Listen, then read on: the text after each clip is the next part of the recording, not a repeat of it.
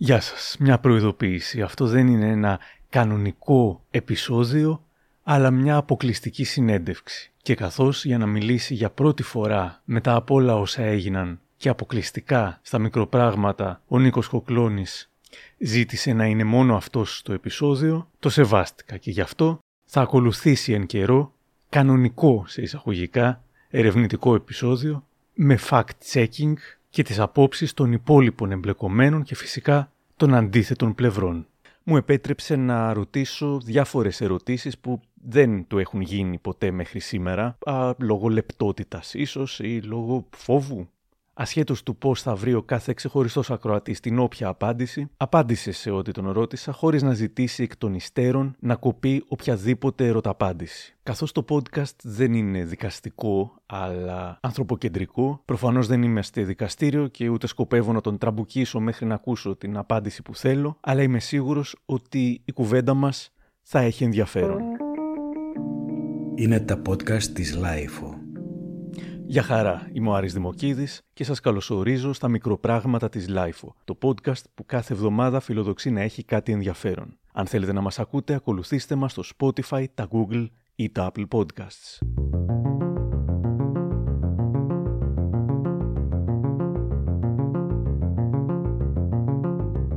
Σε ευχαριστούμε λοιπόν που θα απαντήσεις στις διάφορες απορίες που έχουν μαζευτεί όλο το τελευταίο διάστημα. Έχω την εντύπωση ότι δεν έδωσες κάποια συνέντευξη το τελευταίο διάστημα. Άρη μου δεν μίλησα πουθενά. Είσαι ο πρώτος που μιλάω και το κάνω επειδή σε εκτιμώ και θέλω να μου κάνεις μια χάρη. Θέλω έτσι να ξεκινήσει η συνέντευξή μας, να με ρωτήσεις τις πιο δύσκολες ερωτήσεις για να απαντήσω. Και όχι μόνο να απαντήσω, αλλά να καταλάβουν επιτέλους και ο κόσμος, να καταλάβει ότι όλα αυτά που γράφονται δεν έχουν καμία σχέση με την πραγματικότητα. Οπότε ρωτάμε τα πάντα, να τα ξεκαθαρίσουμε όλα, για να μην αφήσουμε τίποτα αναπάντητο. OK. Okay.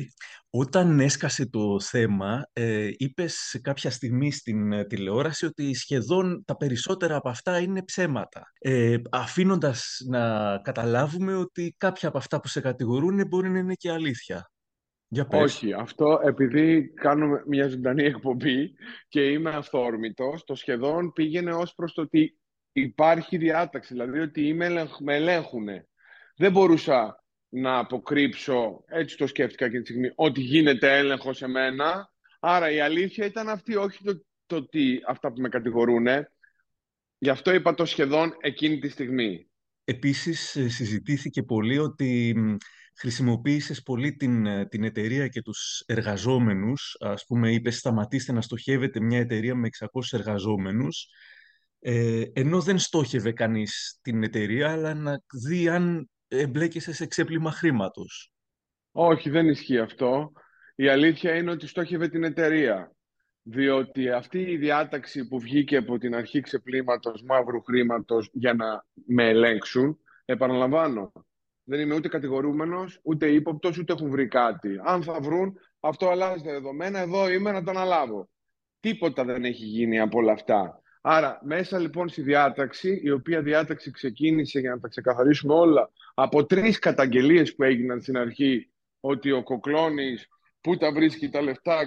Τα site λοιπόν δεν γράψανε για τον Νίκο Κοκλώνη μόνο, γράψανε και για την εταιρεία παραγωγής. Οπότε όταν ήρθα στο γραφείο, εκείνη την ημέρα, την δύσκολη ημέρα, και σου βάζω μια παρένθεση, είναι δυνατόν να βγαίνει η διάταξη και η οποιαδήποτε καταγγελία γίνεται πριν ενημερωθώ εγώ στα μίντια και ερχόμενος στο γραφείο βλέπω το προσωπικό από την είσοδο, η κοπέλα που κάθεται στην είσοδο, μέχρι όλους τους δημοσιογράφους να νιώθουν ανασφάλεια αν θα πληρωθούν, ήταν και τέλος του μήνα, αν κλείνουμε, αν με έχουν πάει φυλακή. Δεν γινόταν λοιπόν εγώ να το αφήσω αυτό αναπάντητο. Ε. Πήγα λοιπόν και μίλησα με 600 άτομα, ένα προς ένα. Είπα εδώ είμαστε, συνεχίζουμε. Υπάρχει ένας πόλεμος. Εγώ όμως πρώτα θα πεθάνω εγώ και μετά θα αφήσω εσάς. Γι' αυτό και το Σάββατο, εκείνο που έκανα το show και στο τέλος είπα θα μιλήσω σε επιχειρηματίας, ήταν όλοι μπάρκιν από κάτω. Όχι γιατί στηρίζουν τον κοκλόνι, που μπορεί κάποιοι να το στηρίζουν, κάποιοι όχι. Ή να μην τους ενδιαφέρει. Και καλό θα ήταν ο κάθε κοκλόνι να μην τους ενδιαφέρει. Γιατί είναι δουλειά τους. Άρα, αν εγώ έχω κάνει κάτι λάθος, πείτε το μου ποιο είναι αυτό και πείτε μου τι κάνω για να το διορθώσω. όχι η εταιρεία και οι εργαζόμενοι. Γι' αυτό το είπα. Αν κάνεις λοιπόν κάποιο λάθος, για να δούμε τι έχει συμβεί, που Έγιναν τρεις τα λεφτά. καταγγελίες. Ναι. Ναι, Έγιναν τρεις καταγγελίες. Αφού τη στιγμή που γίνεται μια καταγγελία, η αρχή οφείλει και καλά έκανε να το ψάξει. Φτιάχνεται λοιπόν σε εισαγωγικά ένα πόρισμα δικογραφία, η οποία ψάχνουν να δουν τι έχει κάνει ο Κουκλώνης. Δηλαδή, έφαγε λεφτά από την Airfast Tickets, πρώτο ερώτημα. Μμμ. Ε, χρωστάει στην εφορία, δεύτερο ερώτημα. Έκανε κάτι με το ΦΠΑ που δεν έπρεπε, τρίτο ερώτημα. Πήρε τον αναπτυξιακό ενώ δεν θα έπρεπε; Θα στα απαντήσω αναλυτικά ένα-ένα. Η αρχή λοιπόν μαζεύει αυτές τις πληροφορίες και αποφασίζει ότι πρέπει να ελεγχθώ από τις αρμόδιες αρχές. Δηλαδή, να πάει στον οικονομικό εισαγγελέα και να ψάξουν αν όλα αυτά ισχύουν ή όχι. Θα μπορούσε η αρχή να τα ψάξει μόνη της και να δει αν ισχύουν ή όχι. Τα στέλνει στην αρχή. Κατά, τη δια... Κατά το διάστημα που φεύγει το χαρτί αυτό από την αρχή για να πάει στην εισαγγελία, δεν αναφέρομαι τώρα στη διάταξη που μου κοινοποιείται με μία εβδομάδα καθυστέρηση, αυτή η δικογραφία φεύγει σε συγκεκριμένα μέσα, θα καταθέσω μηνυτήρια αναφορά βέβαια, ήδη την ετοιμάζω, και πάει σε συγκεκριμένα media και σε συγκεκριμένους δημοσιογράφους. Εγώ, με το που λαμβάνω την πρώτη πληροφορία ότι κάτι τρέχει με το όνομά μου, ήταν καθαρά Δευτέρα αν θυμάσαι η Δευτέρα, οπότε είχα αργία. Αυτό έγινε την Πέμπτη, Μμ. Σάββατο το τζαζ, τη Δευτέρα είχαμε αργία, Τρίτη πρωί πήγα να μάθω αν κατηγορούμε κάτι και να πάρω αντίγραφο. Και η απάντηση που πήρα, εγγράφω, σας παρακαλώ, το έχω το, το, το χαρτί, λέει ότι δεν μπορούμε να σας δώσουμε το πόρισμα, δηλαδή τη δικογραφία, γιατί δεν είστε ούτε ύποπτος ούτε κατηγορούμενος. Εμείς ελέγχουμε ό,τι θέλουμε να ελέγξουμε. Πολύ σωστά. Ελέγξτε ό,τι θέλετε και καλά κάνετε. Αλλά μην με κρεμάτε στα μανταλάκια ε, και δεν μου το δίνετε και εμένα για να σας απαντήσω. Με τα πολλά διαβάζω το πόρισμα, ναι, Άρη, σου λέω αλήθεια, από τα sites, από κάποια sites συγκεκριμένα. Δηλαδή, δεν παίρνω επισήμως το πόρισμα γιατί μου απαντάει η αρχή ότι δεν έχω δικαίωμα να το πάρω και το διαβάζω αποσπασματικά σε διάφορα sites. Μαζεύω λοιπόν την πληροφορία και προσπαθώ και εγώ να καταλάβω, ρε παιδιά, γιατί με κατηγορούν, τι έχω κάνει; Πρώτο θέμα λοιπόν, η Airfast Tickets. Ο Νίκος Κοκλώνης πήρε χρήματα από την Airfast Tickets, δεν είπε πήρε, ουσιαστικά είπε χρώσταγε στην Airfast Tickets και τα πήρε από την εταιρεία στην Αμερική και τα μετέφερα σε δικούς μου λογαριασμούς, έλεγε. Πρώτον, δεν ξέρω κατά πόσο αφορά και ποια είναι η αρμοδιότητα του, της ελληνικής αρχής να κοιτάξει τι γίνεται στην Αμερική, αλλά δεύτερον, χωρίς να είμαι νομικός, ρωτήστε με να σας απαντήσω ή στείλτε έτοιμα να σας απαντήσει η Αμερική. Εγώ έχω αποδοθεί με απόφαση του δικαστηρίου της Νέας Υόρκης και έχω πάρει και αποζημίωση. Αρκετά χιλιάδες, εκατομμύρια ευρώ. Τα οποία μάλιστα στη δήλωσή μου του 2017 έχω δηλώσει εισόδημα λοδαπής 3.700.000. Δεν φαίνονται στο σύστημα. Στην Ελλάδα έστω. Ένα πράγμα αυτό.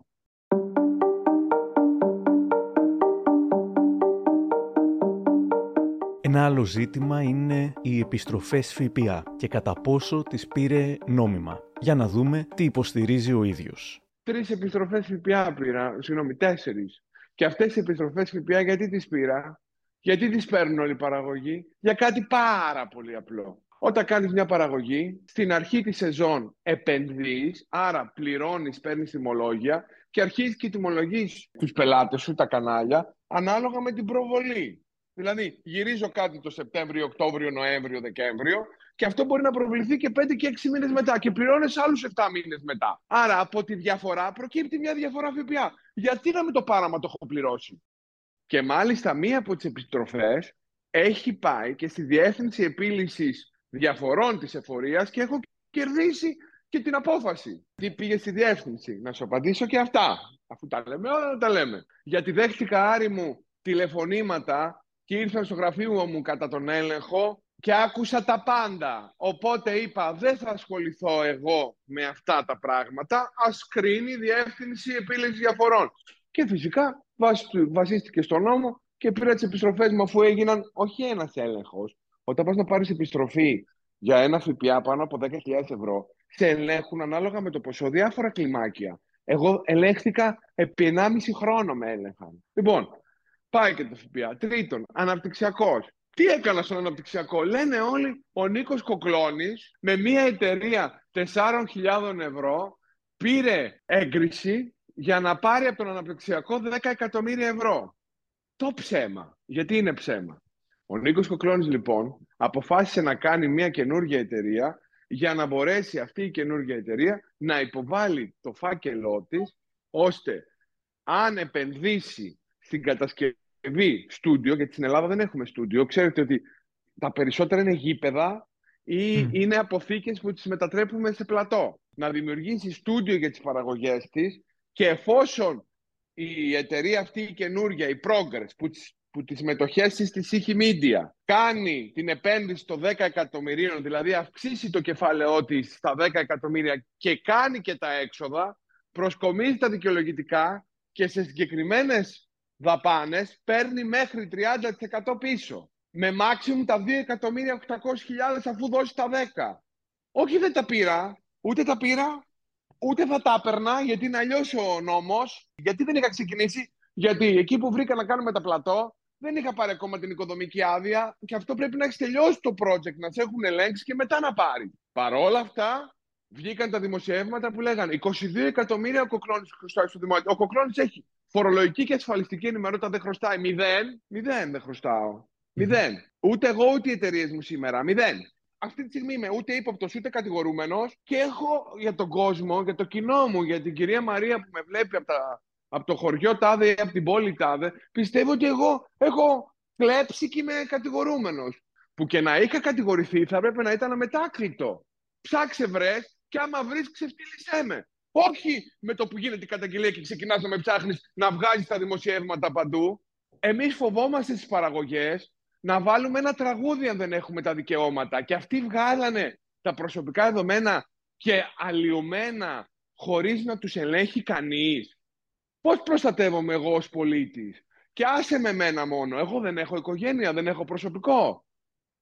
Εγώ από τα βράδια που δεν μπορούσα να κοιμηθώ, ας πούμε, και ήθελα να αυτοκτονήσω, ποιος έφταιγε; Αυτά τα τραγικά έζησα, Άρη, τον τελευταίο μήνα και ζω. 14 κλιμάκια ψάχνουν τα πάντα στις εταιρείες και καλά κάνουν. Να είναι καλά οι άνθρωποι. Χάρηκα πάρα πολύ που ξεκίνησε ο έλεγχος.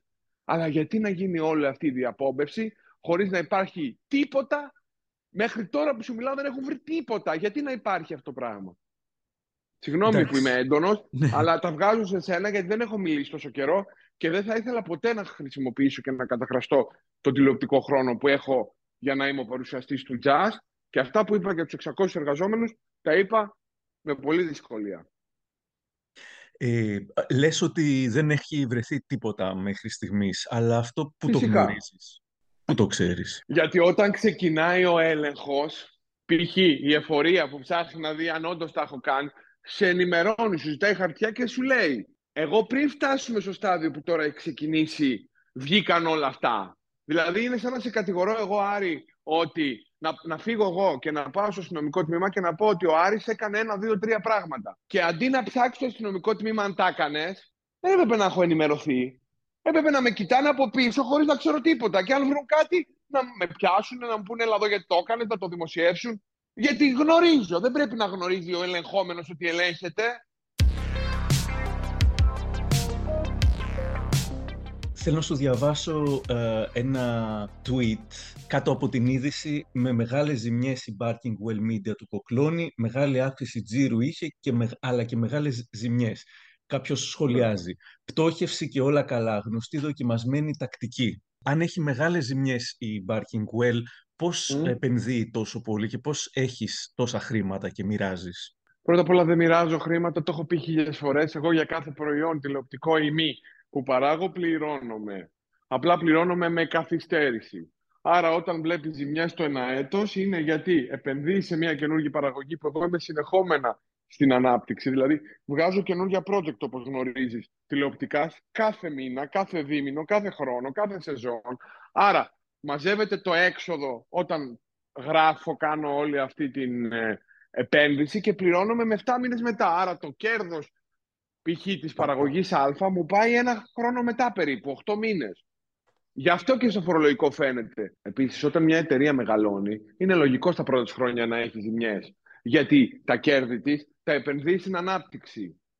Εγώ αντί λοιπόν να είχα μία μικρή εταιρεία και να βγάζω κέρδος, αποφάσισα να κάνω περισσότερες παραγωγές, να έχω περισσότερα έξοδα, που το 90% από τα έξοδα μου είναι προσωπικό, να κάνω περισσότερα έξοδα και να έχω μεγαλύτερα στελέχη για να μεγαλώσω στο μέλλον και να μπορέσω στο μέλλον να είμαι μια μεγάλη εταιρεία παραγωγής όπου δεν έχω ανάγκη κανέναν.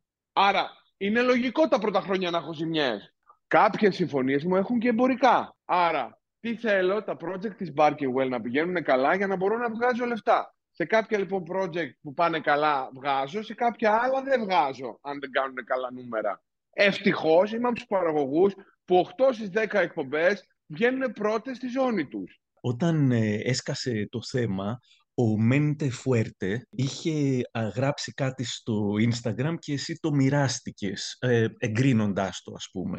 Σε αυτό έλεγε ότι ε, ανάμεσα σε τόσα σκάνδαλα με πολιτικούς, ό,τι και αν έχει κάνει, δίνει δουλειά σε πάρα πολλές οικογένειες. Οπότε, αν κάποιος είναι να κλέβει το δημόσιο, το κάνουν τύποι σαν τον Νίκο Κοκλώνη που τα μοιράζουν στους πολίτες κλπ. Και το ότι το μοιράστηκες εσύ δημιουργεί το ερώτημα. Δηλαδή, το, το παραδέχεσαι ότι κλέβεις το δημόσιο και τουλάχιστον το κάνεις εσύ και όχι η κακή πολιτική. Μοιράστηκα το συγκεκριμένο για τους 600 εργαζόμενους. Ήταν πάρα πολύ σημαντικό για μένα ότι υπήρχε ένας άνθρωπος όπως ο Μέντε που σκέφτηκε ότι εδώ πέρα δουλεύουν 600 οικογένειες. Αυτό βέβαια δεν σημαίνει ότι επειδή δουλεύουν 600 οικογένειες πρέπει εγώ να παρανομώ ή να κλέβω το ελληνικό δημόσιο που νομίζω που σου έχω απαντήσει. Mm. Δεν χρωστάω μηδέν, δεν έχω κλέψει ένα ευρώ, δεν έχω πάρει μηδέν από το ελληνικό δημόσιο, ούτε επιχορήγηση, ούτε τίποτα. Μηδέn. Και οι επιστροφές ΦΠΑ είναι λεφτά που έχω πληρώσει. Μου χρωστάνε, δεν τους χρωστάω. Και αν τους χρωστάω, να έρθουν να μου πούνε πού τους χρωστάω, τους το δώσω. Τόσο ξεκάθαρα. Όχι μόνο στις εταιρείες που έχω τώρα, από την πρώτη μέρα, γιατί τι κάνανε. Από την πρώτη μέρα μέχρι σήμερα, όπου έχω δραστηριοποιηθεί, ας ψάξουν και αν χρωστάω ένα ευρώ, να μου το ζητήσουν, το λέω σε σένα, θα το πληρώσω αμέσως. Με διαπομπεύουν χωρίς να έχει γίνει αυτό.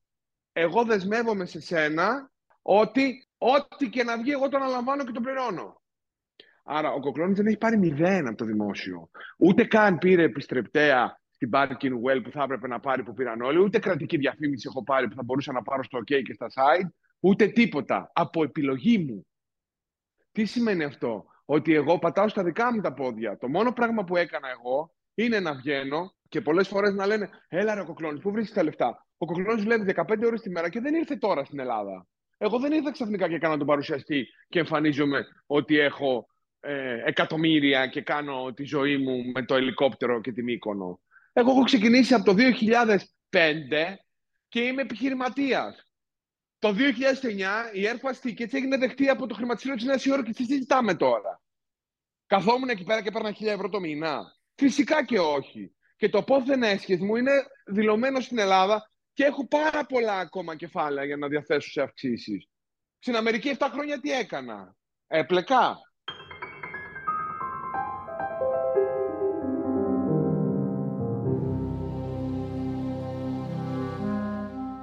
Όμως, ο μέσος Έλληνας τηλεθεατής τον έχει στο μυαλό του σαν έναν αμφιλεγόμενο επιχειρηματία με δουλειές που δεν είχαν καλό τέλος, όπως ήταν το ταξιδιωτικό πρακτορείο που είχε φτιάξει. Για να ακούσουμε τι υποστηρίζει ο ίδιος.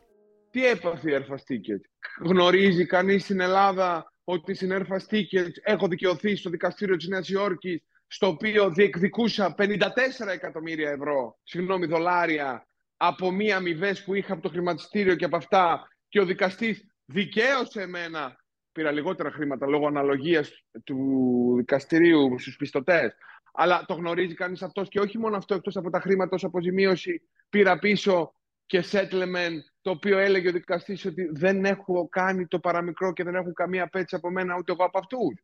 Γνωρίζει ο κόσμος ότι στην Airfast Tickets ένα χρόνο πριν κλείσει πάλευα να κρατήσω το ελληνικό γραφείο και με απέλησαν οι Κινέζοι. Δεν το γνωρίζει και εγώ πήγα δικαστικά εναντίον τους που τελικά το κέρδισα στην Αμερική αυτό που σου είπα πριν.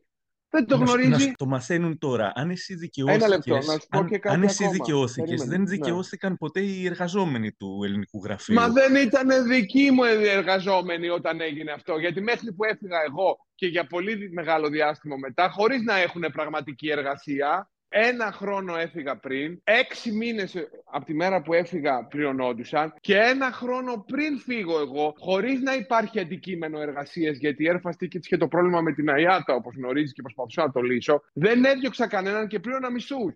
Και αυτό που διεκδικούν τώρα δεν είναι η μισθή που έμεινε, είναι τρεις μήνες που είχε κλείσει το γραφείο με τις αποζημιώσεις τους. Ε, ας το βρούνε. Γιατί δεν πάνε να το βρούνε από αυτούς που τους έδιωξαν, Γιατί εγώ δεν έδιωξα κανέναν. Επίσης, ναι. δεν έχω πτωχεύσει ποτέ. Λένε ο Κοκλώνης που πτώχευσε την Airfast Εγώ δεν έχω πτωχεύσει ποτέ. Η Airfast πτώχευσε στην Αμερική και αυτή ακόμα δεν έχει κλείσει η πτώχευσή της, γιατί έχει πολλά κεφάλαια μέσα στα ταμεία της και τρώνε οι εκαθαριστές. Το ελληνικό γραφείο και οι άλλες αποφάσισαν να κλείσουν από τους καινούριους μετόχους. Γιατί τα ρίχνουμε στον Κοκλώνη, επειδή είναι εδώ ή επειδή δεν καταλαβαίναμε; Μας αυτοπαρουσιάζεσαι λίγο σαν οσιομάρτυρας και σαν ε, ναι, σε ο καλύτερος η αλήθεια είναι. η Έτσι είναι. Δεν είμαι ο καλύτερος, δεν είμαι ο καλύτερος. Έχω πολλά αρνητικά. Αλλά σε κάποια πράγματα όσον αφορά τους εργαζομένους και όσον αφορά το συνάνθρωπό μου, ναι, είμαι ο καλύτερος. Γιατί; Εγώ δεν είχα να φάω, Άρη. Όταν όλοι οι εργαζόμενοι της Ερφαστίκη που εγώ είχα φύγει 1,5 χρόνο και οποιοδήποτε άλλος θα έκανε διακοπές, γιατί πέρασαν εκατομμύρια από τα χέρια μου, εγώ δεν είχα να φάω. Για να πάω να βρω δουλειά ή να με πάρουν ως σύμβουλο ταξιδιωτικά γραφεία που προσπαθούσα τότε, πήγαινα με το λεωφορείο χωρίς εισιτήριο. Εκείνοι πλειονόντουσαν. Και μετά, όταν έσκασε αυτό, μόλις ξανανέβηκε ο κοκλώνης, λένε δεν πληρωνόμουν από τον κοκλώνη. Γιατί δεν πας να δει από ποιον δεν πληρωνόσουν. Γιατί ο κοκλώνης πρέπει να σκέφτεται πάντα για όλους τους άλλους και να έχει στην πλάτη του όλα αυτά και να μην νοιάζεται κανείς για τον κοκλώνη. Γιατί ήσουν το, αφε... το αφεντικό. Δεν ε. ήμουνα, ήμουνα 1,5 χρόνο πριν. Ο κοκλώνης κράταγε τους πάντες, ακόμα και τα ρουσφέτια, τα κράταγα επίτηδες που δεν δουλεύανε γιατί δεν ήθελαν να χάσουν τη δουλειά τους. Γιατί αυτό είμαι εγώ. Προτιμώ, έτσι είμαι λάθη δεν έκανες. Ε, λάθη όχι του στυλ ήμουνα πολύ καλός κλπ. Αλλά λάθη πραγματικά επιχειρηματικά δεν έκανες. Καταρχήν δεν είχα σχέση με την Ελφαστή και τη Ελλάδο ποτέ. Γιατί απαγορευόταν από το χρηματιστήριο, ήμουνα πάντα ο CEO και ο ιδιοκτήτης της μαμάς εταιρείας στην Αμερική. Στο micromanagement των χωρών της Ευρώπης δεν είχα το δικαίωμα να επέμβω φυσικά στο marketing. Εγώ ήμουνα. Όμως, για να μπορέσει να μπει στο χρηματιστήριο, δεν μπορεί ο CEO της μητρικής να έχει καμία σχέση με τις, ε, μητρικές, με τις θηγατρικές εταιρείες. Άρα λοιπόν, το λάθος το μεγάλο που έκανα εγώ ήταν άλλο. Ήμουνα ανώριμος ηλικιακά. Και όταν δημιουργήθηκε όλος αυτός ο πόλεμος τότε στην Air Tickets, που δεν δημιουργήθηκε εδώ, δημιουργήθηκε στην Αμερική, εγώ δεν ήξερα, δεν το αντιμετώπισα σωστά. Ήταν το μεγαλύτερο λάθος που έκανα και αυτό το λάθος το δικό μου συνεχίστηκε και εκ των υστέρων. Δηλαδή, όταν βρήκα τους επενδυτές αφήνοντας την Blackstone και πηγαίνοντας στους Κινέζους, άλλο ένα λάθος. Έκανα τέτοια λάθη, αλλά ήμουνα στον πανικό να βρω χρήματα για να πληρώνω τις μισοδοσίε. Πολύ δύσκολο τότε, γιατί η μισοδοσία της Ερφάς ήταν 1,6 εκατομμύρια σε όλο τον κόσμο τη βδομάδα. Και εγώ έψαχνα χρηματοδότες, θεωρώντας ότι θα βρω τον μεγάλο επενδυτή και θα μπορέσω να το γυρίσω. Εκεί έκανα λάθη. Ήταν ένα λάθος που στήχησε σε όλους μας. Και σε μένα και στην εταιρεία. Αν τώρα με γύρναγες πίσω, θα είχα κάνει δύο πράγματα διαφορετικά και η Airfast Tickets σίγουρα δεν θα είχε κλείσει. Ποια, τι πράγματα θα είχες κάνει διαφορετικά; Δεν θα είχα εμπιστευτεί λάθος επενδυτές, πρώτον, και δεν θα είχα δηλώσει ποτέ να μπούμε στο χρηματιστήριο. Θα περίμενα άλλα 5-6 χρόνια. Έγινε νωρίς, ήταν πολύ κοστοβόρα, χρονοβόρα και δημιούργησε και πολλούς ε, αντιπάλους. Δηλαδή, μας έφερε εχθρούς. Ήρθανε, δεν δέχτηκα καμία εξαγορά τότε εγώ για ένα 20% σκεφτόμενος σε ελληνικά ότι γιατί να βάλω κάποιον στο κεφάλι μου που θα έπρεπε να είχα κάνει συμμαχία. Έγιναν πολλά τέτοια λάθη που φυσικά δεν φταίει το προσωπικό. Δεν τους το κατηγορώ γι' αυτό. Θέλω να σου πω ότι η αλήθεια είναι στη μέση. Και αυτούς που με έχουν βρήσει, μακάρι ο Θεός να με βοηθήσει να έχω πολλές δουλειές να τους πάρω και όλους αυτούς. Τέτοιος είμαι. Την κοπέλα από το TikTok θα την έπαιρνες; Δεν κρατάω κακή εσάρι, εγώ αυτός είναι ο Νίκος. Θα την έπαιρνα, δηλαδή θα την έπαιρνα τηλέφωνο να της πω, Ελά, κάτσε εδώ να μου τα πεις. Δεν μπορώ. Είναι άδικο αυτό που συμβαίνει. Γιατί δεν την έχεις πάρει. Είναι άδικο. Δεν την έχω βρει. δεν την έχω βρει. Α, ξεκίνησε ο δικηγόρος για να της κάνει μήνυση και πήγα και τα πήρα πίσω. Δεν μου πάει η καρδιά. Εγώ τσακώνομαι ένα δευτερόλεπτο και μετά, και μετά μετανιώνω.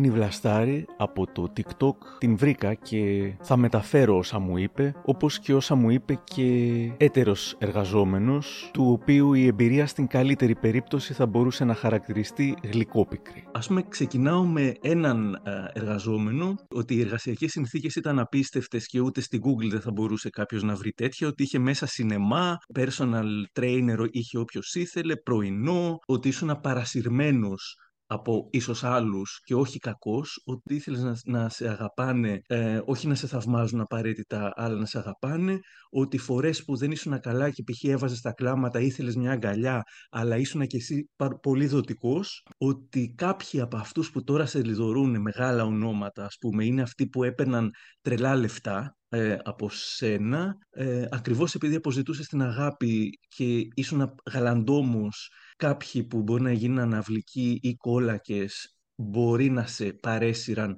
και αυτοί και ότι η αχίλιος πτέρνα σου ήταν ε, ε, η ματαιοδοξία σου να πετύχεις και ότι εκεί μπορεί και να την πάτησες. Σε θυμάται γλυκόπικρα. αυτός ο ίδιος βέβαια ε, μου λέει πως υπήρχε η αίσθηση ότι οι Airfast Tickets ήταν βιτρίνα για κάτι άλλο, ότι έρχονταν μεγάλα εμβάσματα, μαθαίναν ότι έρχονταν μεγάλα εμβάσματα, δεν το είχε δει ο ίδιος, από αραβικές χώρες και Κίνα, ότι εισέπραταν διάφοροι, ότι ο Μένιος Φουρτιώτης σε εκβίαζε, ε, ενώ πρώτα έπαιρνε ε, χρήματα, διαφημίσεις στην ουσία, όταν έκοψε την άδεια η, η ΆΤΑ και ξεκίνησαν οι καθυστερήσεις και στις πληρωμές και λοιπά, έπαιρναν συνεχώς στο γραφείο κάποιοι, ε, χτυπούσαν τις πόρτες, κάποιοι οι οποίοι δεν είχαν πετάξει, ήθελαν να αλλάξουν εισιτήρια και δεν γινόταν ή δεν τους βάλανε, είχαν κλείσει ταξίδια του μέλητος, θυμάται, έρχονταν, χτυπούσαν τις πόρτες, έκλεγαν, φώναζαν και ότι ήταν μια φρικτή εμπειρία για όλους τους εργαζόμενους για πολύ καιρό. Δεν ξέρω πόσο καιρό δούλευε ο συγκεκριμένος. Αυτά που λέει δεν αναφέρομαι στα καλά εγώ είμαι πάντα έτσι. Είτε έχω ένα ευρώ, είτε έχω πάρα πολλά ευρώ.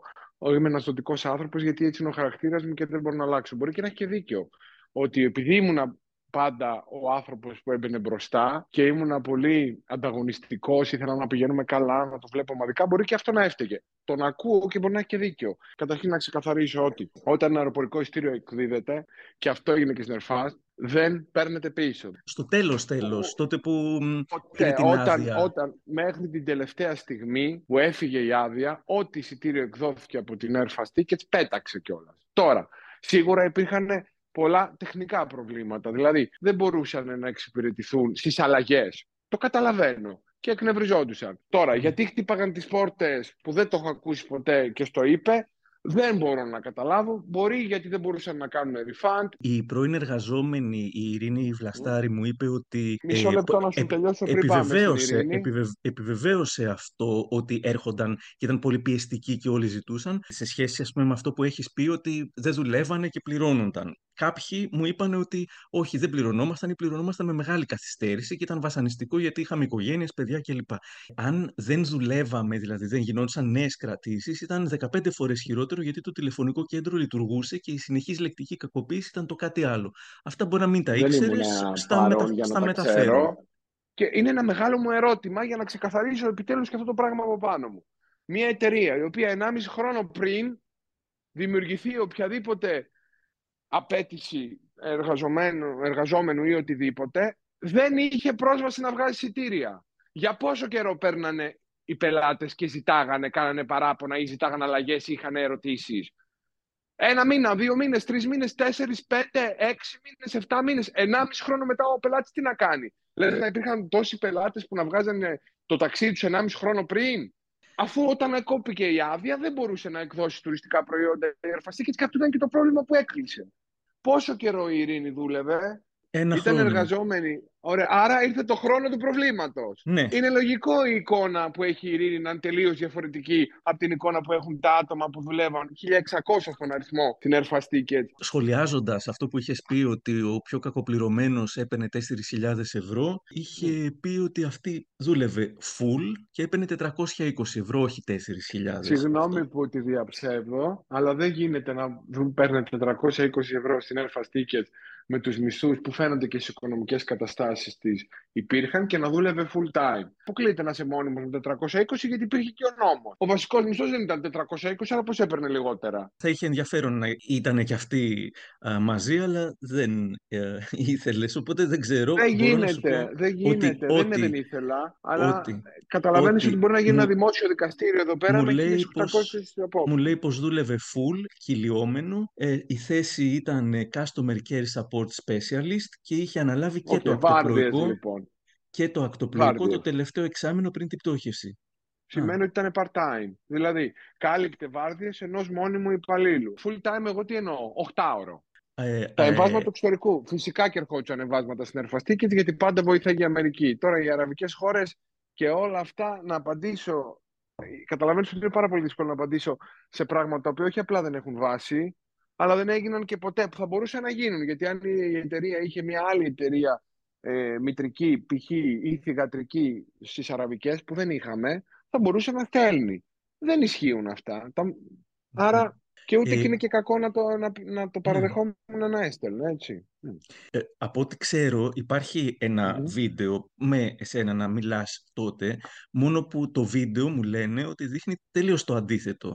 Ότι τη μέρα της Τι επίσχεσης ζητάς να βάλουν πλάτη και να μην πάνε στην επιθεώρηση εργασίας. Ε, ενώ δεν δούλευες τότε, ας πούμε, υποτίθεται εκεί, ότι έμοιαζες σαν να έκανες χάρη στους Κινέζους; Ποιος ο λόγος να πάνε στην επιθεώρηση εργασίας όσο τα πήγα εγώ; Ο λόγος που είχα πάει τότε στο γραφείο, όπως σου είπα και πριν, ήταν για να τους πληρώσω την επίσκεψη και να κάνουν όλη επίσκεψη για να μην δίνουν στοιχεία στους Κινέζους, γιατί δεν ήθελα να χάσω τον έλεγχο της εταιρείας. Τους αυτό έγινε. Πλήρωσες την επίσκεψη. Οπότε πλήρωσες την επίσκεψη. Φυσικά. Έβαλα, έβαλα, έβαλα δικηγόρο για να πάνε όλοι και να κάνουν επίσκεψη μαζί, μαζική. Αυτό είπα. Ωραία, θα μας απαντήσουν, φαντάζομαι, κάποιοι από αυτούς. Αν ισχύει ναι, κάτι ε, διαφορετικό δηλαδή, θα μας απαντήσουν. Δηλαδή τώρα... Τελειώνοντας για την Airfast γιατί θα υπάρξει και ένα επόμενο επεισόδιο ε, εν καιρό. Ποιος ήταν το αφεντικό τότε; Οι υπάλληλοι λένε ότι ήταν ο πατέρας σου, τον οποίο ας πούμε είχε μπει στο διοικητικό συμβούλιο. Στη δίκη μου λένε ότι λες ότι ήσουν PR manager. Είναι όλα αυτά κόλπα για να αποφύγεις την ευθύνη; Ποιος ήταν το αφεντικό; Η εταιρεία φαίνεται σε όλο τον κόσμο και έχω δικαιωθεί κιόλας ότι εγώ ήμουν ο κύριος μέτοχος της μητρικής εταιρείας. Ναι, ο πατέρας μου ήταν μέλος του ΔΣ. Παρ' όλα αυτά, ο CEO ήταν ο Κινέζος, δεν ήμουν εγώ. Άρα η εταιρεία ήταν full δική μου μετοχικά η μητρική που ανήκαν όλες οι εθιγατρικές εταιρείες, μέχρι που οι Κινέζοι ανέλαβαν τα ενία και μπήκε στη διαδικασία του Chapter 11, της εκαθάρισης Αμερικής. Και στα δικαστήρια είναι αρκετοί μαζί σου. Μπορούν να κάνουν ό,τι θέλουν με ναι. την εταιρεία, να ζητήσουν ό,τι θέλουν, να πάρουν ό,τι θέλουν. Εγώ εδώ είμαι το παπάντα, δεν έχω κλείσει την πόρτα σε κανέναν. Μου είπε ότι βλέποντας την Κατερίνα καινούριο να λέει στην τηλεόραση ότι είσαι εθνικός ευεργέτης και όταν αυτή ξέρει ότι κάποιοι ψάχνουν το δίκαιο τους στα δικαστήρια, το θεώρησε ακραία προκλητικό. Αν χρωστάω κάπου λεφτά ή κάπου ήμουν λάθος ως προς τη διαχείριση, τα δικαστήρια μπορούν να το κρίνουν. Δεν είναι αλήθεια ότι ένας εργαζόμενος δικαιώθηκε, ο οποίος έκανε προσφυγή για το ίδιο ακριβώς που κάναν και οι άλλοι την ομαδική, απλά δεν πρόλαβε να κάνει την ομαδική. Ότι δικαιώθηκε αυτός και εσύ του έβαλες τα λεφτά τα οποία το δικαστήριο σε, σου διέταξε να του βάλεις. Δεν το θυμάμαι, αλλά αν το δικαστήριο είχε ορίσει ότι εγώ πρέπει να πληρώσω κάπου ή κάπου έχω ασφάλιση, σίγουρα θα τα είχα πληρώσει, γιατί θα ακολουθούσε αυτό που λέει ο νόμος. Και έχω δικαιωθεί από την υπόθεση ερφαστή και σε 12 χώρες. Γιατί από όλο αυτό το πράγμα που έγινε, ο πρώτος που βρέθηκε ξεκρέμαστος με 0 ευρώ ήμουν εγώ. Και δικαιώθηκα 7 χρόνια μετά. Πήρα άλλους και πολλούς από την παλιά ερφαστή και μακάρι να τους έπαιρνα όλους και πήγα να ξαναπατήσω στα πόδια μου, γιατί ήμουν 33 χρονών. Μόλις λοιπόν ήταν το κοκλόνι να πηγαίνει μπροστά, έχουν περάσει πάνω από 30 άτομα από την Ερφάστα, από το ελληνικό γραφείο. Θέλω να σου πω ότι η αλήθεια είναι στη μέση. Σίγουρα είναι πολύ άσχημο να δουλεύεις οπουδήποτε, ειδικά σε ένα περιβάλλον όπως ήταν η Airfast Tickets, με τόσες παροχές και ξαφνικά να χάνεις τη δουλειά σου. Τους καταλαβαίνω. Αλλά και εγώ το ίδιο πέρασα. Δεν είχα να φάω. Ξαφνικά. Άρα καταλαβαίνω πόσο μάλλον και για εκείνους είχαν το ίδιο θέμα. Γιατί είχαν στηρίξει όλα τους τα όνειρα να δουλεύουν σε μια εταιρεία. Το κατανοώ να είναι στεναχωρημένοι, να τους άλλαξε όλη η ζωή. Άλλαξε όμως και σε μένα. Δεν είχα να κάνω κάτι άλλο. Ε, Μακάρι να μην γινόταν ποτέ. Θα έδινα τα πάντα αν μου ερχόταν κάποιος και μου λέει: Μπορείς να την κρατήσεις την αρφαστήκε. Εννοείται τη ζωή μου θα έδινα. Δεν μπορώ. Δεν υπάρχει άνθρωπος που να αγαπούσε περισσότερο και να χρειαζόταν την Airfast από μένα. Έχασα την Airfast, έχασα τα πάντα. Απλά κάποια στιγμή με πολύ πόνο και πίστεψε με είναι δύσκολο, προσπάθησα να ξαναπατήσω στα πόδια μου. Δεν ξέρω που τη βρήκα τη δύναμη, γιατί αυτό που ζω τώρα δεν ξέρω αν έχω την ίδια δύναμη που είχα τότε. Αλλά πάτησα στα πόδια μου, με, με δυσκολίες. Δεν τις έχω πει ποτέ. Και μου λένε, πώς δεν αυτοκτόνησες τότε, πώς τα κατάφερες να ξαναπατήσεις τα πόδια σου; Κι όμως, ξέρεις πώ δεν αυτοκτόνησα, δεν ξέρω. Δεν ξέρω την απάντηση, γιατί όταν έγινε όλο αυτό που ζω τώρα, σκέφτηκα πώς τότε το αντιμετώπισες για να το αντιμετωπίσεις τώρα; Ξέρεις τι σημαίνει να είσαι μέσα στο σπίτι σου και ξαφνικά να νομίζεις ότι δεν μπορείς να δεις το γείτονα απέναντι γιατί νομίζεις ότι θα σε φτύσει ή γιατί δεν έχεις να πάρεις ψωμί. Το έχω ζήσει, δεν το λέω έτσι. Και λένε ο Κοκλώνης είναι μια χαρά. Πέρασαν τρία χρόνια που εγώ ήμουν χάλια και εύχομαι να μην ξαναπεράσουν ποτέ, γιατί δεν ξέρω αν θα το αντιμετωπίσω όπως τότε. Με σταύρωσαν, έμαθα, είχα βλικούς, έχεις δίκιο. Δεν το καταλάβαινα, ήμουν μικρός. Εγώ δεν μπορώ να καταλάβω αν εσύ με αγαπάς πραγματικά όταν είσαι μαζί μου και δουλεύουμε πραγματικά μαζί. Γιατί τουλάχιστον δεν είχατε μπέληδε συνεργάτες. Να δουλεύουμε μαζί, να χέρι-χέρι να μεγαλώνει αυτό και ξαφνικά από πίσω μου να λες άλλα ή αργότερα να λες άλλα. Δεν υπάρχει στο δικό μου μυαλό.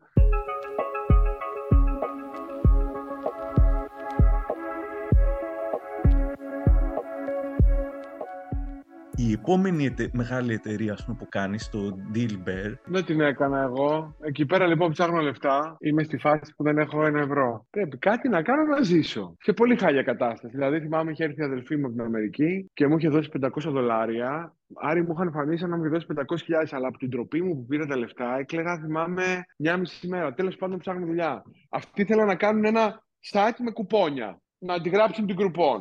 Η Groupon είχε φύγει από την Ελλάδα, αλλά λέω είμαι ο καλύτερος να με πάρουν ως σύμβουλο. Ξεκινάω, χίλια προβλήματα. Ξέρεις, είναι και δύσκολο όταν είσαι εσύ επιχειρηματίας να προσπαθείς να δουλέψεις κάτω από ένα καινούριο σχήμα με άλλες απαιτήσεις. Και τελικά δεν καταφέρνω να τα βγάλω πέρα με το ελληνικό γραφείο και το ελληνικό γραφείο κλείνει. Πρόσεξε με.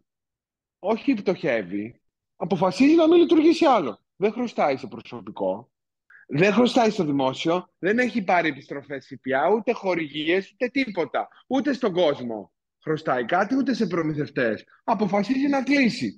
Πού είναι το φιάσκο της Dilber, για πες μου; Χρωστούσατε όμως ε, δώρα σε, σε τηλεθεατές που είχαν κερδίσει στο Μεγάλο Παζάρι; Η Dilber λοιπόν είχε ουσιαστικά ένα site με προσφορές.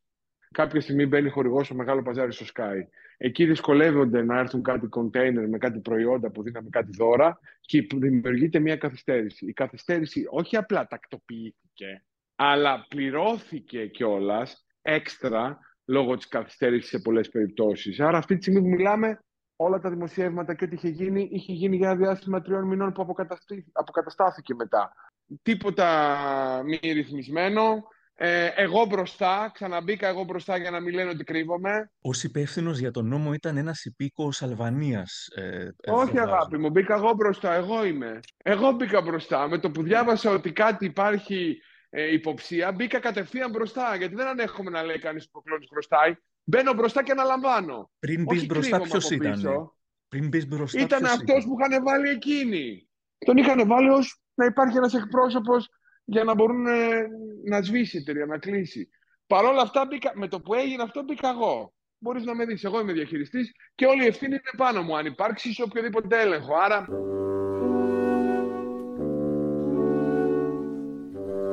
Το 2019 το όνομά του και της τότε δικηγόρου του Καλυψοσκοντογιάννη εμφανίστηκαν σε μια Ινδική εφημερίδα. Το δημοσίευμα τους ενέπλεκε σε εταιρεία επενδυτικής πυραμίδας. Τι έχει να πει γι' αυτό; Η Ινδία ναι. βγήκε ένα δημοσίευμα με λάθος ονόματα σε, μια, σε ένα site τότε το Athens Time, δεν θυμάμαι τέλος πάντων και το όνομα του site, και έγινε για δύο μέρες ένας γύρος πραγμάτων. Φυσικά και δεν ισχύει τίποτα και δεν κατηγορούμε πουθενά σε καμία χώρα Πουθενά όμως. Να διορθώσω, το δημοσίευμα βγήκε στην Ινδική εφημερίδα The Times of India. Αναδημοσιεύτηκε και στην Ελλάδα. Απλά εκεί τι είχαν δει; Υπήρχε μια ίδια εταιρεία η οποία είχε.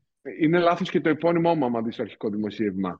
Ένα άλλον Έλληνα και έγινε αυτό το λάθος. Διορθώθηκε όμως το στο Times, πώς το είπες, δεν θυμάμαι. Times of India. Η εφημερίδα ε, έγραφε το όνομα ως Νικόλας Κοόνη και σε παρένθεση. Ε, δεν σου πω κάτι κουλό. ναι. ναι και σε παρένθεση 38 ετών. Αλλά τότε δεν ήσουν 38 ετών.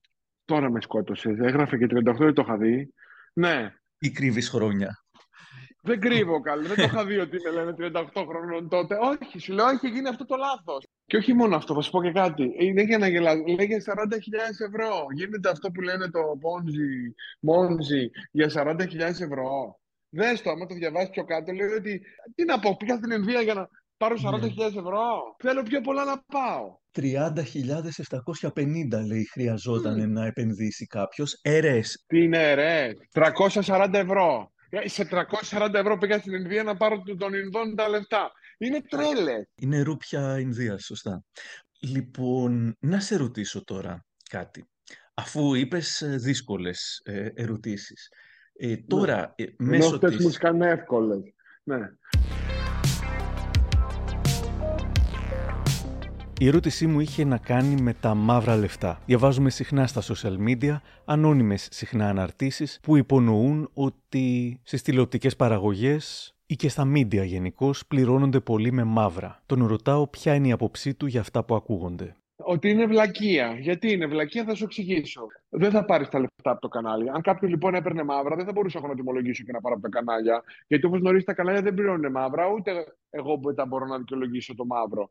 Επίσης, αν είχα πολλά μαύρα, θα είχα και κέρδη, γιατί δεν θα δίνω τα έξοδά μου. Μια εταιρεία που βγάζει τόσα έξοδα, κάνει μπαμ ότι δεν έχει μαύρα, γιατί εγώ δηλώνω τα πάντα. Γι' αυτό και βγάζω ε, ζημιές. Αλλιώς, αν είχα τα έξοδά μου δεν, τα τιμολογούσαν, δεν με τιμολογούσαν, δεν θα είχα ε, ζημιές, θα είχα κέρδος. Για αυτό που ας πούμε ναι. σε ψάχνουν για ξέπλυμα μαύρου χρήματος, ότι δεν θα χρειαζόταν να δηλώσεις τα πάντα για να πάρεις από τα κανάλια, αφού θα, ήταν, θα είχες το μαύρο χρήμα και θα προσπαθούσες να το ξεπλύνεις, ότι κάποιος θα σου έδινε. Τότε γιατί έχω ζημιές, γιατί όταν ξεπλένεις από αυτά που έχω διαβάσει τουλάχιστον, ε, έχεις κέρδη για να μπορείς να τα καθαρίσεις. Για να μπορέσεις να ξεπλένεις χρήμα πρέπει να υπάρξει βρώμικο χρήμα. Ε, πού είναι το βρώμικο το δικό μου, πουθενά. Έτσι όπως δεσμεύεται απόλυτα ότι κανένας δεν πληρώνεται με μαύρα από αυτόν, του λέω πως αν τυχόν υπήρχε κάποιος και πήγαινε να το καταθέσει, θα πιανόταν ο ίδιος τώρα να λέει ψέματα. Να πάνε να καταθέσουν δημόσια όποιος έχει πάρει, εγώ τους προκαλώ. Δεν λέω να έχει πάρει 50 ευρώ για να πάρουν έξω τα παραγωγή, αλλά αν υπάρχει ένας άνθρωπος που έχει πάρει μαύρα από την πάρκινγκ. Δεν λέω για έξοδα παραγωγής, το τονίζω. Δηλαδή, φέρτε για τα διόδια ή το, το πλήρωσα τη βενζίνη. Μιλάμε για μισθούς ή για κάτι να αγοράσουν. Α βγει να το πει ότι εγώ πήρα μαύρα και ό,τι λεφτά πήρε μαύρα, εγώ δεσμεύω να του δώσω τα διπλάσια. Με τιμολόγιο. δεν υπάρχει παιδί αυτό. Ξέρω, δεν ξέρω. Ξέρεις ποια ήταν τα μαύρα. Να πάω στο Celebrity Travel στην Ινδία και να χρειάζομαι μετρητά. Μπορεί. Να χρειάζεται για το jazz να παραγγείλουμε πίτσες ε, ναι, για τις πίτσες είναι μετρητά, αναγκαστικά. Αλλά αυτό που μου είπες πριν το παράδειγμα δεν υπάρχει τουλάχιστον σε, σε καμία από τις εταιρείες. Μπορεί πριν κάποια χρόνια να ήταν αλλιώς οι καταστάσεις στην αγορά, αλλά αυτό δεν γίνεται. Δηλαδή δεν μπορείς να έχεις έλεγχο.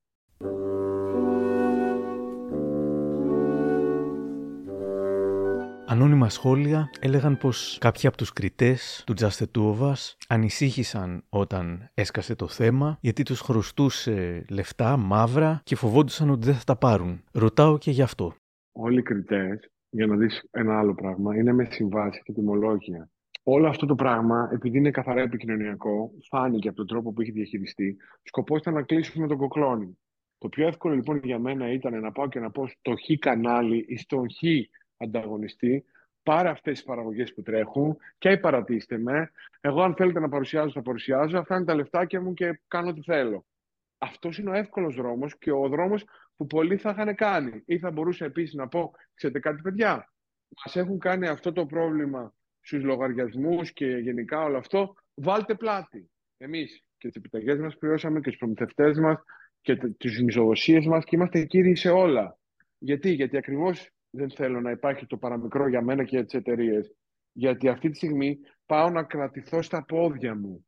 Πάω να αποδείξω ότι δεν είμαι ελέφαντας. Και δεν θέλω να γίνει αυτό που έγινε στην Airfast Tickets. Δεν θέλω να χάσω το τιμόνι του καραβιού. Γιατί από όλο αυτό που γίνεται δημιουργούνται αναταραχές και ο σωστός καπετάνιος πρέπει να κρατήσει το καράβι. Αν το χάσω εγώ το καράβι από τις αναταραχές, τότε και να κερδίσω τις χ καταγγελίες δεν έχω να κερδίσω τίποτα γιατί έχει χαθεί το καράβι. Άρα, εγώ αυτή τη στιγμή πρέπει να μην κάνω το λάθος της Ερφάς. Στην Ερφάς τι έγινε, ασχολήθηκα με το πώς θα παλέψω το πρόβλημα και έχασα την εταιρεία. Δεν θέλω να το περάσω τώρα. Και δεν θα το επιτρέψω. Δηλαδή, προτιμώ να πεθάνω, στο λέω ανοιχτά. Παρά να το αφήσω αυτό το πράγμα στην τύχη του. Γιατί, Γιατί προτιμώ να δουλεύω σαν τον ε, δούλο 85 χρόνια και να έχω καθαρό το πρόσωπό μου. Δεν αντέχω άρη ξανά την πληγή της ερφάς που δεν έχω κάνει τίποτα και θέλουμε 50 post podcast για να σου εξηγήσω. Μετά από τόσο καιρό προσπαθούσα να την ε, κλείσω, να μου την ξανανοίγουν και το χειρότερο, είναι άδικο. Είμαι 38 και νιώθω σαν να είμαι 100 και δεν αντέχω να το ζω αυτό. Όχι για να με λυπηθεί ο κόσμος, να με λυπηθεί. Αλλά δεν μπορώ, δεν αντέχω. Είναι αυτό που λες τέρμα. Άμα έχω κάνει λάθος, κρεμάστε με. Άμα δεν έχω κάνει όμως, θα ζητήσουν συγγνώμη. Κατάλαβες. Αυτό το πράγμα, τίποτα άλλο.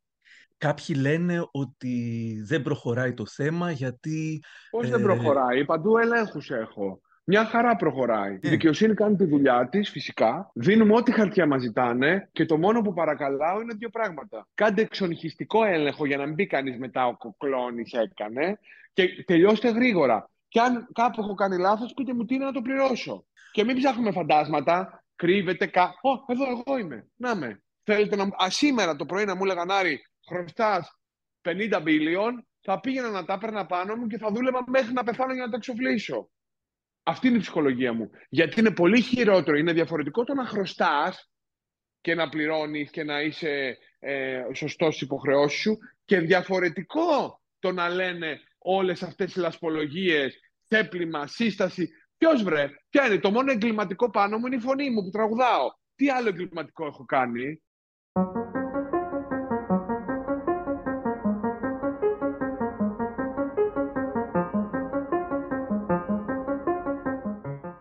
Αίσθηση είναι για κάποιους ότι δεν προχωράει γρήγορα γιατί ο Κοκλώνης έχει παρέμβει και έχει βάλει πολιτικούς στη δικαιοσύνη. Να τους ρωτήσουμε την άλλη μισό φορά. μισό λεπτό, μισό ναι. λεπτό. Ε, ε, και έχει βάλει πολιτικούς κλπ. Αλλά για σένα, από ό,τι καταλαβαίνω, μου λες ότι ανυπομονείς να προχωρήσει ή όχι. Σωστά. Ανυπομονώ όσο τίποτα. Η δικαιοσύνη κάνει τη δουλειά της. Δηλαδή έχει δώσει 14 ελεκτικά κλιμάκια που ελέγχουν τα πάντα. Μόνο το πότε πήρε το πολιτήριο δεν ξέρω αν ελέγχουν. Ζητάνε ό,τι χαρτί μπορεί να φανταστείς. Μου ήρθε προχθές μια κλίση από το 2002.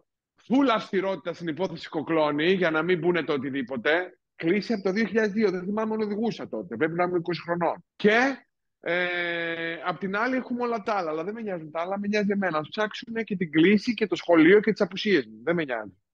Άμα με ρωτάς εμένα, εγώ θέλω να το τελειώσω σε μια μέρα να μου πούνε αυτό, είναι έκανες λάθος, συγγνώμη αν έκανα λάθος ή δεν έκανα λάθος. Ή... Αυτό θέλω να γίνει. Αλλά κατανοώ όταν μιλάμε για. Μόνο η Barkerwell Media μιλάμε για 4.500 παραστατικά. Τι συζητάμε τώρα; Η εταιρεία είναι huge. Ποιος άνθρωπος μπορεί να τα ελέγξει σε μια μέρα; Ε, αλλά... Μακάρι. Μωρέ, τα ελέγξουν σε ένα μήνα. Εγώ δεν έχω πρόβλημα. Απλά μην κάνει πολύ. Μου έχεις πει ότι ας με ελέγξουν και αν βρούνε κάτι λάθος. Θα το πληρώσω εγώ. Ναι. Θα, θα, το πληρώσω.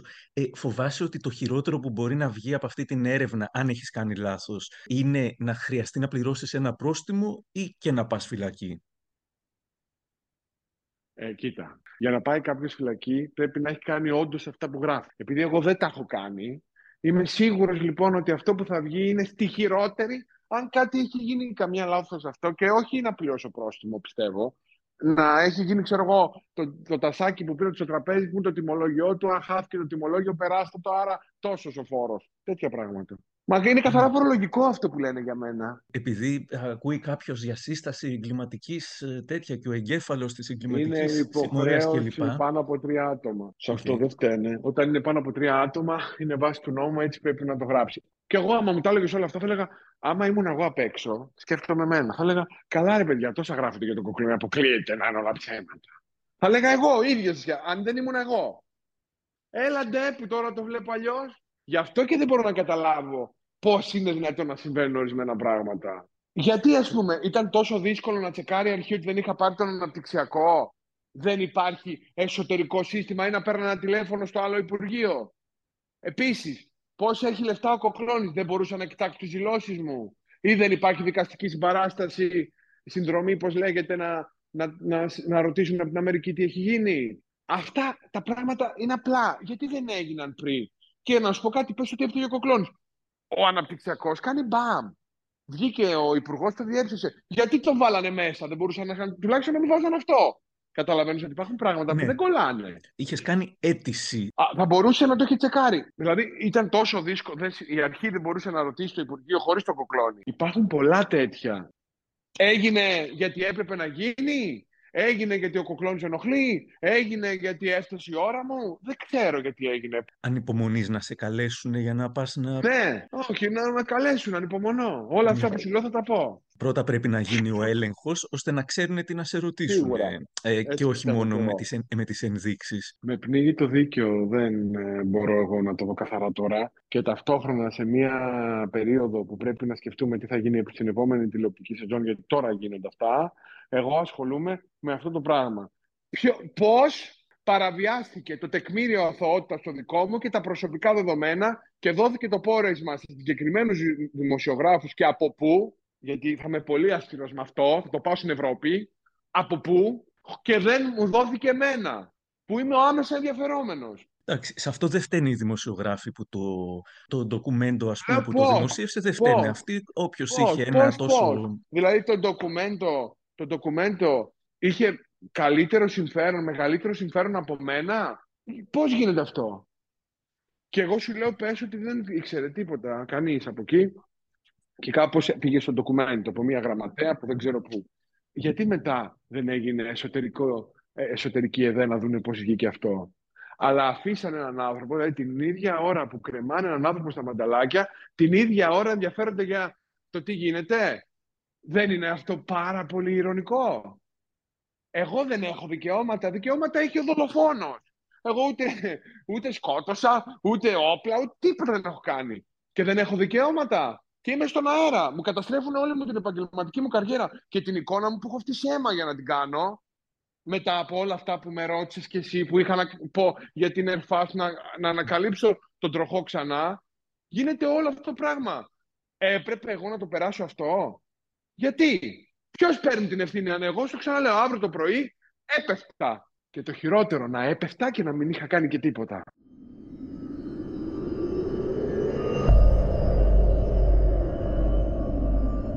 Έχεις πέσει και ξανασηκωθεί ήδη πάρα πολλές ε, φορές. Δεν αντέχω, αλλά έχω αρχίσει και κουράζομαι. Πιστεύεις ότι όταν τελειώσει αυτό το θέμα, είτε με τον έναν τρόπο είτε με τον άλλον, θα δυσκολευτείς περισσότερο να σηκωθείς από τις προηγούμενες φορές; Ξέρεις κάτι, εγώ έχω τον κόσμο. Ο κόσμος με αγαπάει. Και αυτό φαίνεται και από τα νούμερα και από τα χιλιάδες μηνύματα που έχουν. Γιατί για τον κόσμο είμαι ο Νίκος που μπήκα στο σπίτι του, στο χαμόγελό τους και εγώ έτσι το βλέπω. Το μόνο που έχουν καταφέρει είναι να αρχίζουν να με κάνουν να χάνω τον ενθουσιασμό μου. Α, Παρ' όλα αυτά, θα σου πω ότι η αγάπη που ζω, που παίρνω από τον κόσμο, μπορώ στο στείλω και πριν screen να τα δεις, είναι τόσο μεγάλη. Είναι τόσο σημαντικό για μένα όταν μου στέλνει μια γιαγιούλα και μου λέει «Αχ, να είσαι καλά, αγόρι μου, περνάω καλά το Σάββατο, με- μας κάνεις και ξεχνιόμαστε». Μου δίνει δύναμη. Δηλαδή, μια γιαγιά μου έστειλε ένα μήνυμα και μου λέει «Νίκο, δίνεις δώρα, κάνεις αυτά, ώρα μπούρου μπούρου, μια χάρη θέλω». Μπο- Επειδή χαλάσει η τηλεόρασή μου και θα την πάρω σε μια εβδομάδα, μπορείς να μου δανείσεις μια τηλεόραση γιατί δεν θέλω να σε χάσω το Σάββατο. Ε, για αυτή τη γιαγιά εγώ νομίζω ότι αξίζει ότι κάνω. Αυτό το πράγμα είναι που με κρατάει.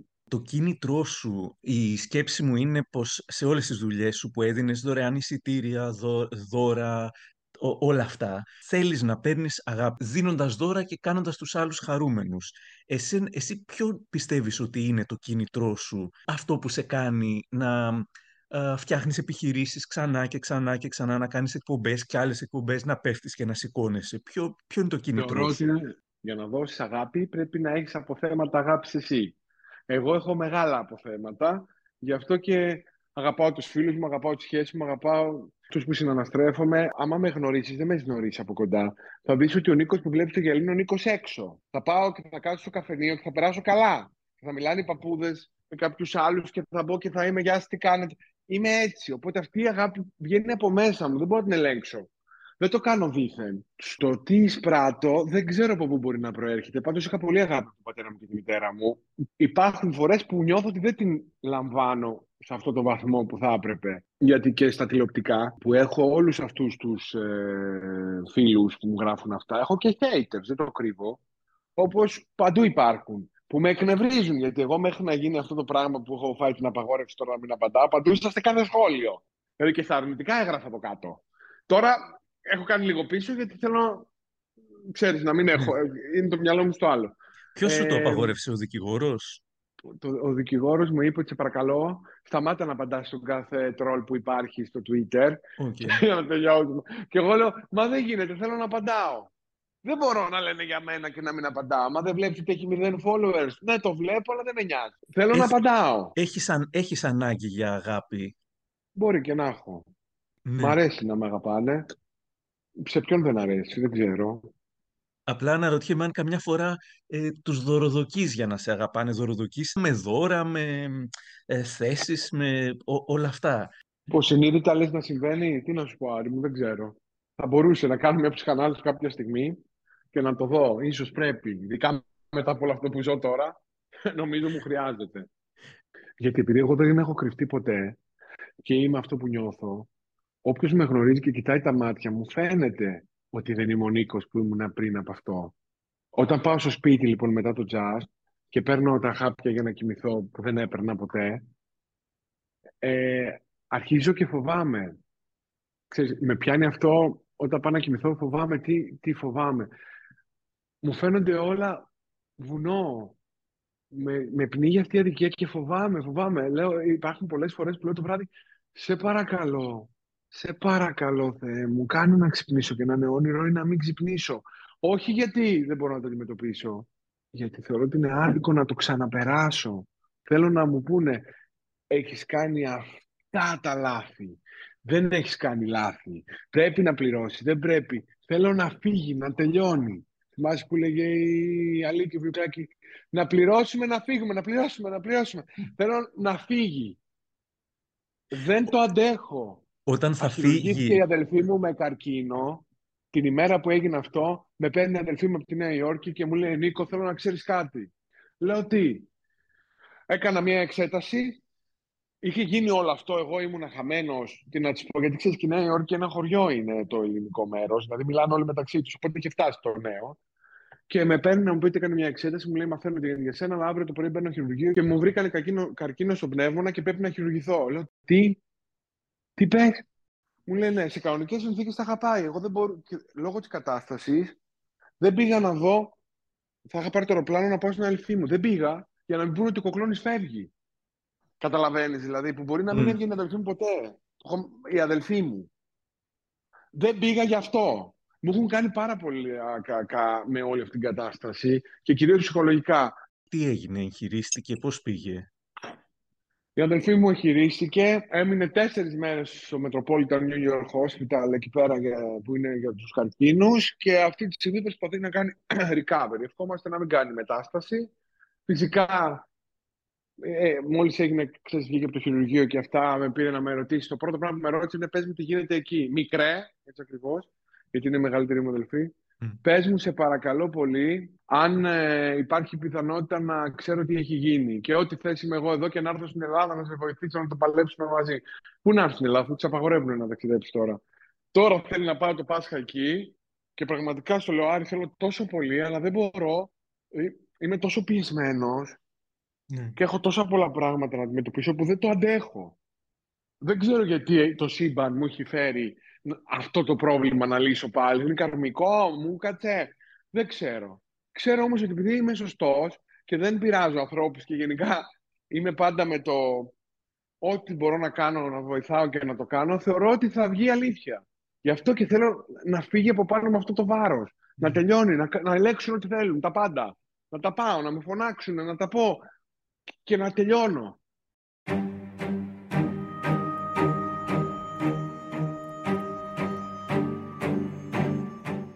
Η σκληρή αλήθεια, νομίζω, για τον Νίκο Κοκλώνη είναι πως ό,τι έκανε, σωστά, λάθη, επιτυχίες, εταιρείες, το έκανε αναζητώντας την αγάπη.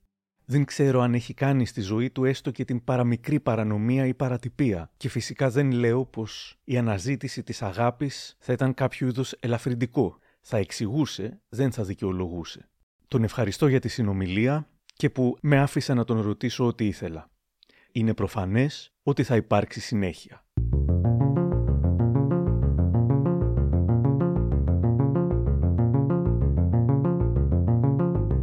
Κάπου εδώ τελειώσαμε. Και αν θέλετε να μας ακούτε, ακολουθήστε μας στο Spotify, τα Google ή τα Apple Podcasts. Για χαρά!